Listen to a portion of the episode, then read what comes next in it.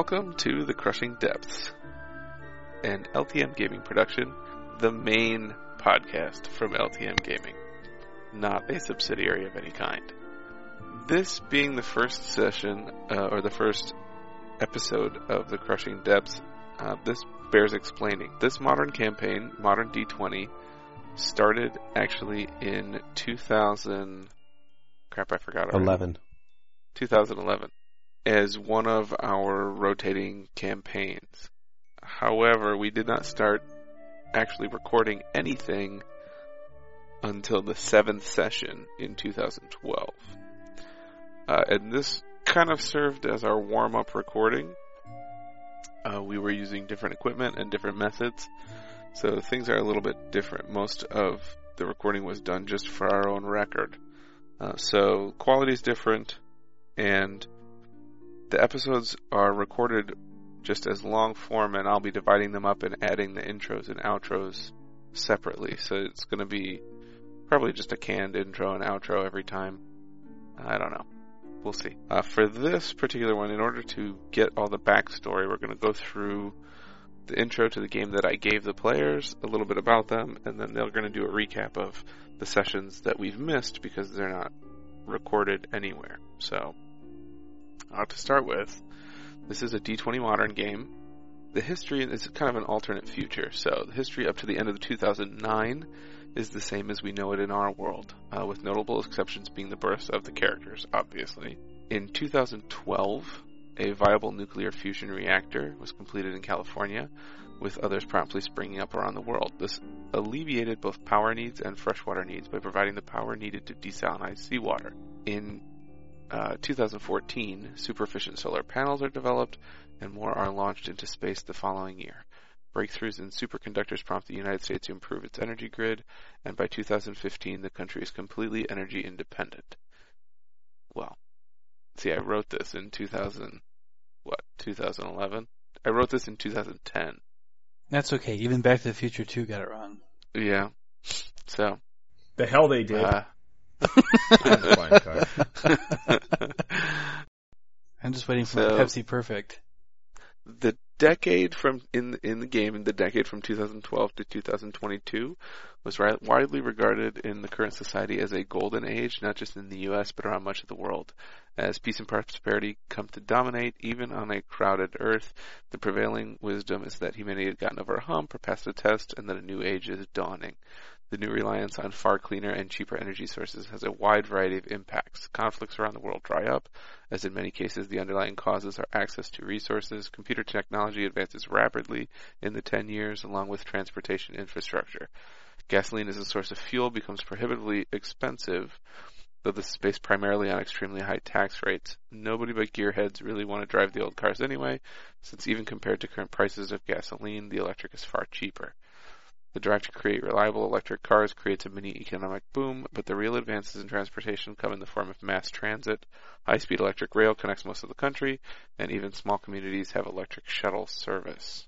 You guys never really used the high speed electric rail. We, We Well, never went any further. I was going to say, let you go ahead and finish this, and we'll explain how you pigeonholed us to one area.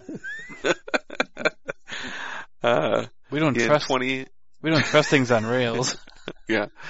2016 sees a joint mission by many of the countries involved in the International Space Station with the addition of China and others to establish a permanent base and subsequent colony on the moon. By 2020, there is sufficient framework, including a small civilian community, to launch a preparatory automated mission to Mars with the intention of beginning possible long-term terraforming for eventual human colonization. The mission occurs in two phases. The first is a mission which lands on Mars, performs research, and sends data back to Earth, and returns to Earth with samples for further research. See, that happened. It hasn't returned, but you know, curiosity. Yep. The second sends a great deal of automated Uh, equipment no, to Paul, Mars. Paul, the documentary is coming. It just came out. Right, right. This, I think that happened. That documentary is set in 2030 something. anyway, Whoa, second- they sent it from the future? they did. The second Oh. the second mission sends a great deal of automated equipment to Mars to begin the terraforming process. It is believed that terraforming will occur- occur slowly at first, but in the course of a few hundred years, Mars might have sufficient resources and atmosphere to support a limited amount of human life. Elon Musk believes that we need to uh, colonize first and terraform second. But go ahead. I'm sure you're smarter than Elon Musk. I'm sure. in 2022, the rice virus strikes in Asia, knocking out almost the entire rice harvest through Japan, China, Oceania, and India. Many believe the virus to be an alien microorganism brought back from the first mission to Mars, which later escaped into the wild. A year after, in 2023, the rice virus completes a trip around the world despite researchers working furiously for a solution. Months after the acknowledgement that the rice virus had spread across the globe, the corn virus strikes, beginning in the breadbasket of the United States and spreading even faster than the rice virus before it. By 2024, chaos has engulfed most of Asia and the Pacific, and panic is setting in for the rest of the world, despite ample food reserves in many so-called first world nations. Another year and a strange world war has begun. Research into defeating the viruses, such as it was, largely halts in the public, public sphere as chaos spreads. There are really no national sides and only ethereal alliances. The world went from a golden age apex a mere two years before to the lowest of the low. By 2028, much of the damage was done and the world settled down a great deal from the previous couple years. Mass starvation and the intensely bloody conflicts had reduced the world's population down to levels not seen since the first century CE, about 200 million people. This means that something like 7.5 billion people died in about five years. This was 97% of the world's total population. Oh, sorry. What? What was the year you said in that long spiel? First century CE, No, no, no. Before then. 2028. I said a bunch of years. I don't know. You just said 2028. 2028. So that's in the future of the game? No. I will get your- there. Jeez. Oh. We're go- I'm Alright. just starting with the history. When you guys are playing is later on. So, uh, yeah, but this, this thing is says winter 2026. that was a flashback, Steve. Look, see? It was several years prior to the game. Okay. Yeah. I'm, con- I'm I- I'll- slow. well, Go okay. Anyway, by so this was 97% of the world's total population. By comparison, 60 million people only died in World War II. By 2030, with a significantly reduced population, resources are again flowing, and humanity is on the upswing again, or so we'd like to believe. The story begins on July 5th, 2031 in New York City. Okay? hmm That's when we started with you guys. Uh, the current population hovers around half a billion people, roughly equivalent to the 12th century CE. Cities are eerily empty, though well maintained, due to automated upkeep services. However, in large cities, emergency services are stretched very thin, owing to the proportionally small amount of people they have to service a large area. Cities are also far greener during this time than at any time in the past. Excess space and deep concern for food supply spurs the vast majority of people to grow their own crops, even in the city. During the time of the crisis, most people arm themselves, whether to defend their meager resources or to try and capture some. This has continued to the present day, with many, if not most, people continuing to openly carry weapons. Heavy weapons and true machine guns are still rarely seen in civilian hands, but it would be possible to obtain a permit for such weapons if one could show need. Ballistic weapons powered by chemical explosions are still the norm, but the truly wealthy or well-connected may find they have other options. Uh, computer technology is again on the march, march after a hiatus during the crisis. Computers are generally cheap and ubiquitous, and most home computers possess greater computational power than the human brain. Cell phones, PDAs, smartphones, etc. have been replaced by a device shaped like a G and worn over the ear like an oversized hearing aid. In game, we actually called this a couple different things. Um, I said in this little intro, but I want to make clear, we call it sometimes the key, as in QI, or we also called it the IQ, as like a product name. So this device can project onto walls or other surfaces. Some project into glasses to give a heads up display. There's also the possibility to have surgery to permanently attach the device and tap it into your optic nerve, which none of the players took advantage of. Which I can't imagine why not. I mean, Yeah, I can't think of a single disadvantage. single, I mean, seems like they maybe don't trust me for some reason. We're, we're smarter than that. No kidding. My character has good reasons. Uh-huh. Uh, most data transfer is done digitally, simply over the massive wireless network in place basically everywhere. However, small solid-state data cubes handle transfer of data which to be kept off the network. Pretty much every electronic device and other devices have well, as well have the ability to be accessed over a wireless connection, such that management of one's home and possessions can be done while sitting on a park bench a thousand miles away. Uh, development of artificial intelligent or re- intelligence or research to that end is expressly outlawed by an international treaty, but rumors of clandestine AI facilities abound. Clandestine AI facilities abound.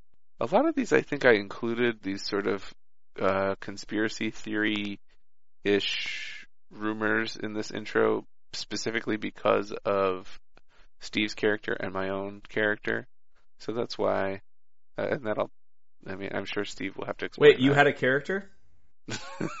I I do have a character. Mm. I Uh, can't wait to hear all about it. you know our Yep. best friend? Your best friend. Medical technology has advanced to the point where most people live to the age of 125 to 140. Many genetic diseases, diseases have been completely eradicated. Nanotechnology is used on a daily basis, especially in the medical field, but no nanite builders capable of replication exist publicly. After the crisis, emerging powers realized that contact with the moon colony had been cut off and tried to reestablish communication. Hearing nothing, a mission was launched to the moon and found all 2,300 members of the colony dead and rotting, though they would have been self-sufficient for decades without aid from Earth. The investigation on, of events on the moon is highly classified, and the colony is in the process of being dismantled. Uh, politically speaking, North America is a single entity, including Central America to Panama, along with Europe and Russia. The th- these three are closely allied. South America is struggling to unite, but is fairly stable. They receive much aid from the first three powers. Africa is mostly reclaimed by wilderness. The no- notable exceptions being population centers in Egypt, South Africa, and Morocco.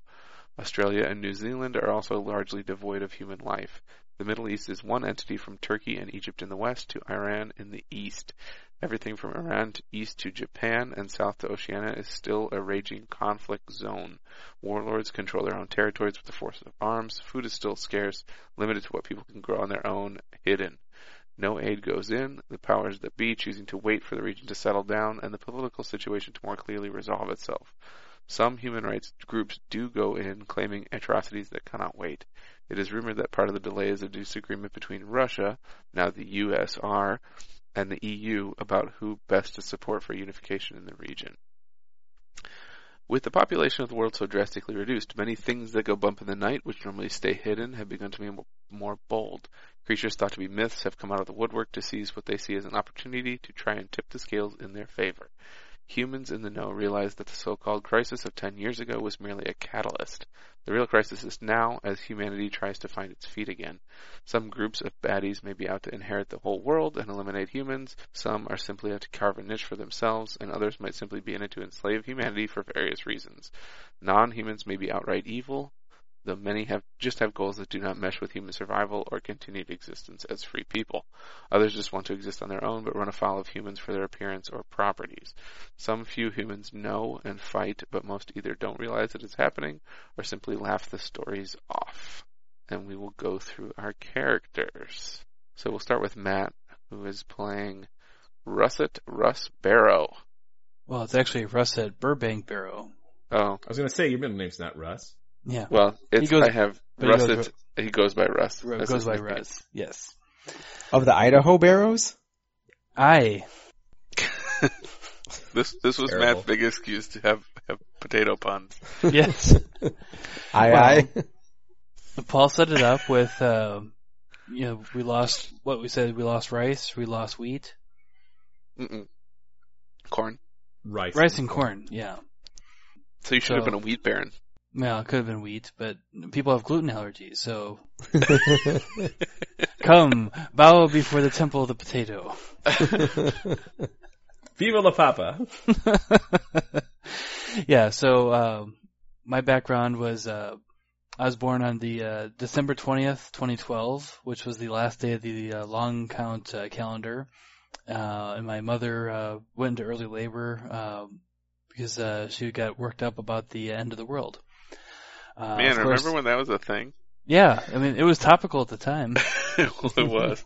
See, again, this is going to be a history lesson someday. The world did Uh, not end. Just The, you know, the world didn't end. It's just a normal day. Um, or did it? we we just haven't f- figured it out yet. Right. We're all in the Matrix. Yep. So anyway, uh, Russ grew up in uh, Arco, Idaho, and uh, his father was an inventor. Worked with uh, some uh, uh, robot robotics. Uh, tried building uh, robotic tractors, uh, basically drone tractors, to help make uh, potato farming more efficient and easier. And uh, partially what got Russ into uh, mechanical things. Uh, as well as uh, the outdoors uh, where he lived. Uh, he and his father took a, long motorcycle trip before he started school uh, for a geography lesson, and uh, he's had a uh, lifelong love of motorcycles as well since then. After uh, basically after the rice and corn viruses hit, uh, there are a number of uh, different articles and uh, news stories that came out, and one of them was responsible for coining the term of potato baron, and uh, uh, our family, as well as a couple of others, qualified under that since we'd had very sustainable uh, potato farms to begin with, and we were uh, providing a much needed source of uh, nutrition with them. So in any sort of a food crisis, of course, uh, once word of that got out, you know, many people flocked to the uh, valleys of Idaho trying to get their hands on potatoes, uh, trying to find any sort of food or work and uh, things started to get ugly. Uh, so uh, Russ ended up having to have a uh, education in uh, firearms, and basically uh, with the uh, the hired hands for the uh, farm, they basically ran a militia uh, to be able to keep their uh, potato farm running without having looters come and take everything. It was along those along those lines that basically they ran afoul of a uh, motorcycle gang called the Hells Eagles, and uh, ended up uh, the Hells Eagles basically swore revenge on them for you know the deaths in their group, uh, and I came back one night and uh, there was a major uh, struggle, and uh, Russ's parents were were killed in the process, and uh, Russ kind of went nuts and kind of saved the day, but it, it was just pretty much lost everything as far as his family. Uh, so after that, he was kind of lost and decided he wanted to try to put everything behind himself, and uh, since things have started to stabilize, he basically decided he needed to get out of Idaho and uh, kind of wanted to further his education, but wasn't really sure what to do. So he's traveled to uh, New York, trying to enroll in school, take some classes until he finds something that interests him. And in the meantime, um, he's uh, he's been matched on a dating site with uh, what will be uh, Sal's daughter Isabel, and uh, they've met a couple times and he found her to be interesting, but didn't really have a romantic connection, but kind of seemed to fall in more with her father and uh, his friends, and uh, lives down the street from uh, Crop Squares, uh, the coffee shop. As far as his character himself, he's a uh, fast hero, and uh, is definitely kind of quick to pull out the gun. Has no, uh, doesn't feel honor bound to fight fair. Uh, he'll do what it takes to win. So that's mostly him, I think. So. All right. Let's hear from Steve. Uh, my character is Vanessa Faraday. Nessie. She is, yes, no, no, no. that is not what I called her. That would have been what other people called her, and I Uh. didn't like it. Okay. Vanessa Faraday was born to a rich family from Kentucky. Her parents were originally from the Midwest, so she didn't talk in an accent, therefore making my character expressly not to have to talk in an accent. and I'm staring at Paul digitally while I say this. Unbeknownst to Vanessa, the family fortune came from illegal arms dealing as a result of all of the fighting that was going on, uh, either internationally or domestically. Uh, probably more in the Pacific Rim area, I believe is where you said most of the fighting was occurring. Uh, was When it was bad, it was all over. Yeah. Sure. It's Um, still happening in, in Right. Asia. out there. She was raised very conservative Christian home, was homeschooled, and at a very young age firmly fell into this notion that she was abducted by aliens and that aliens had been shaping all of human uh, existence from basically the dawn of man. That at least, at least, you know, uh, as of 6,000 ish years ago, uh, humanity has been guided by aliens. Any account of a god or a, a powerful person was actually either a an alien or a hybrid created by the aliens combining human and alien DNA. Uh, she attests or she attributes her low level psychic powers. I think you, uh, from a functional standpoint, you had to st- start with the wild talent feat. Yes. I'm going to talk about that if, if you Okay, feel well. free to talk about it however you want. uh, that was the the kind of the basis for it. I mechanically I don't remember why we went there, but we did. And, oh no, we all got Yep. wild talent in some way. That's Yep. right. That's and right. it, it, well, nah, I won't say anything else about it. in short, Vanessa was shipped off to a convent believing that she'd had too much time to herself, too much time to spend on the internet, what it, you know, as it was, and learning about all these things. And they believed that she should instead learn to be a good Christian girl. Well, she left the convent fairly quickly, took her whole trust fund and moved to New York. She enrolled and became very well educated, still very paranoid, still very uh, flighty in terms of what she believed, and started an occultish type bookstore called Crop Squares that also doubled as her home. Uh, occultish in that it, it uh, this is a future where there where print books would be exceptionally rare and more of a novelty than anything functional. She would have a fair selection, but they would also be what would be in kind of our terms now would be like new agey with crystals and hoodoo bags or just random things that almost certainly did nothing, but she believed, you know, that it had the potential to. Um, my character kind of, or at least I envisioned my character rounding out the role of being the the money person, the person who could provide cash flow to fund whatever crazy adventures we were going to go on. The the researching type, my character heavily specialized in the skill research and and similar intelligence based skills. And then kind of the third part was that she could be the face of the group. I had a high charisma, didn't put a ton into the relevant skills right away. Uh, mostly feeling that the character at least was starting off kind of shy and not, not utilizing that charisma that, that she naturally had.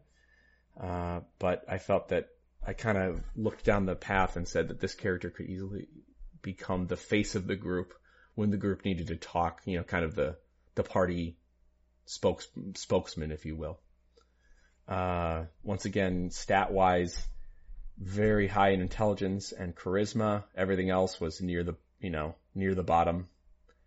Uh, I remember early on st- stating that she very much downplayed her looks by wearing sweats and baggy sweatshirts and that her look was akin to a to Amanda Peet, Oh So- yeah, I forgot about that.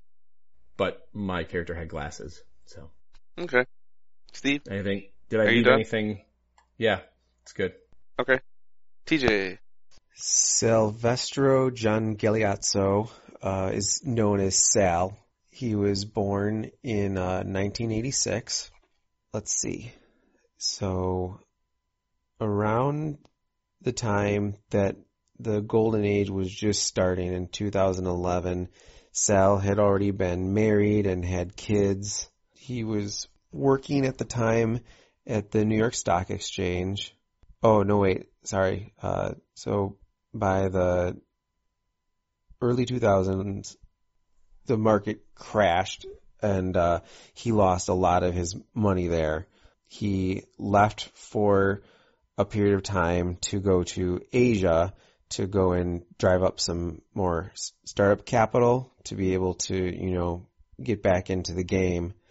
However, he ended up spending 10 years in Thailand instead. And blowing his seed money on opium. Yeah. Yeah. Yeah. And uh so obviously, you know, 10 years of doing coke in uh Thailand leads to him, you know, having some very strange memories of that time. When his money did eventually run out and he was booted out of the opium den, he ended up finding a position on, as a seaman on a ship, was able to travel stateside and managed to return just before the uh, rice virus took hold. He managed to get back to New York uh, just as things were really starting to go bad, and uh, although he begged his wife, who he had abandoned for 10 years, to take him back, uh, she declined, having already moved on with her life, but uh, allowed him to still play a role in his daughter's life. However, uh, during one of the very bad months when food was particularly scarce, uh, his wife ended up getting trampled in a uh, stampede for food, and since that time, uh, Sal has taken in his daughter full time, and uh, he lives with his parents in a farm uh, outside the city. Um? Did you just make that part up about the trampling? Mm, I don't think so. I don't remember that at all. Nor do, nor do I. Uh, I knew she died in the in like the violence, but I didn't know it was supposed to be a a stampede where she was crushed. That sounds Mobs swarmed angry grocery stores on delivery day more violently than a toy store ever on a Black Friday, and during one trip to get food, Sal's ex-wife was fatally injured by crowds. Okay. So technically someone could have just stabbed her. Sure, sure.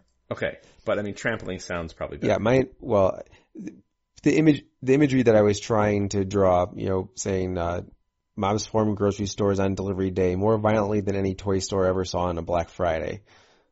So I, my intention was always for it to be, you know, trampled, you know, crushed in the crowd. Um, so Well, it could have been a wild elephant. yes, it could have Wildebeest. been Stampy. Although I don't know that Stampy counts as a wild elephant. Okay. Anything else? Oh, I guess technically it wasn't his parents' house. It was his house.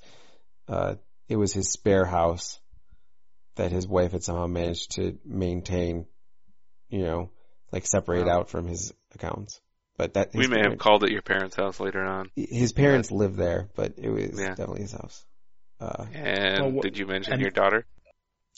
uh, I, I- I didn't mention her name, but I mentioned her. Uh, so my daughter's name is Izzy, and uh, my parents are Enzo and Carmela. Okay. They're also very important to the story. Sal's entire family important to the story. yes. My character that I played extensively, his name is Leon, Leonid Rybkin, or also known as Leo, who he was born in 2003 in Russia and therefore uh, is 28 years old when the story opens. Paul, why don't you um, give us an example of the accent you used the whole time you played this character in the description that you give? So kind of read it as if he was reading his Uh, own uh, autobiography. he is a very small man, standing at 5'2".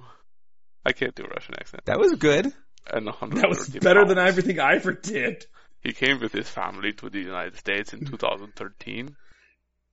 Are you, wait, are you doing Russian or Kissinger? Henry Killinger. Uh, he speaks with a heavy Russian accent, and he's an extremely pleasant man, having a ready smile for almost everyone. He's inclined to believe the best about people, which can make him seem naive. He was a police officer turned enforcer during the crisis, and he refuses to talk about that time of his life. He hates violence and will only turn to it as an absolute, absolute last resort. It's amazing. I mean, we really pressed him on his past, and he just never Yes. told us. Yes. Yeah, you know, Uh, I just I did want to game add sessions just asking about it. that we set up the story as these four being already inseparable friends and knowing each other. Uh, Leo, Vanessa, and Sal have all been friends since 2021. Leo and Vanessa met at her bookstore after Leo turned 18 and went on his own. He has a great deal of interest in conspiracy theories, um, so they got along with that. And uh, part of the reason he stayed was an initial crush on Vanessa, which matured into a healthy friendship. Uh, Sal was told to check out the store for answers about his own experiences in Thailand and left with more questions and a couple new friends. They helped each other survive the crisis and helped support Sal when his wife died in 2025. Russ met the group on a failed date with Izzy, Sal's daughter, which Sal insisted take place at Vanessa's coffee house. Much to Isabella's ch- uh, chagrin and to Sal's relief, Russ was more attracted to Vanessa on that initial date than Izzy. He instantly hit it off with the rest of the group, and they have been inseparable since. The bookstore serves as, or Crop Squares serves as their typical hangout, and they are most often there when not working or sleeping. Vanessa and Leo live in the two apartments above the store, and is not far from the City College of New York, where no, that's not right. Didn't we change that? Where does What's Russ that? go to school? Thought it was NYU or Well- Columbia. Well, No, that's what it- it started yeah, it was- as, but then I think we decided it was just like New York University or Oh, did we Whatever. rename No. it? No. I don't. But later on, didn't isn't that why we ended up underneath Columbia? Yes, Columbia. 'Cause I'm pretty sure. school? Yes, Columbia. It's I have it in, in different places. It's different in my notes. It's Columbia. Yeah. It should be Columbia. I was gonna say. I, Well, okay. So I think it found started off as the one, and I think it got retconned to Right. something else. And Yeah. it's just Right, like whatever, yeah. whatever one is still left. Because I think we decided there'd only be like one school left. They Yeah, so- all their eggs in one All basket. schools are Um, NYU, and all restaurants are Taco Yes. Bell. yeah. So And then don't it's not far from.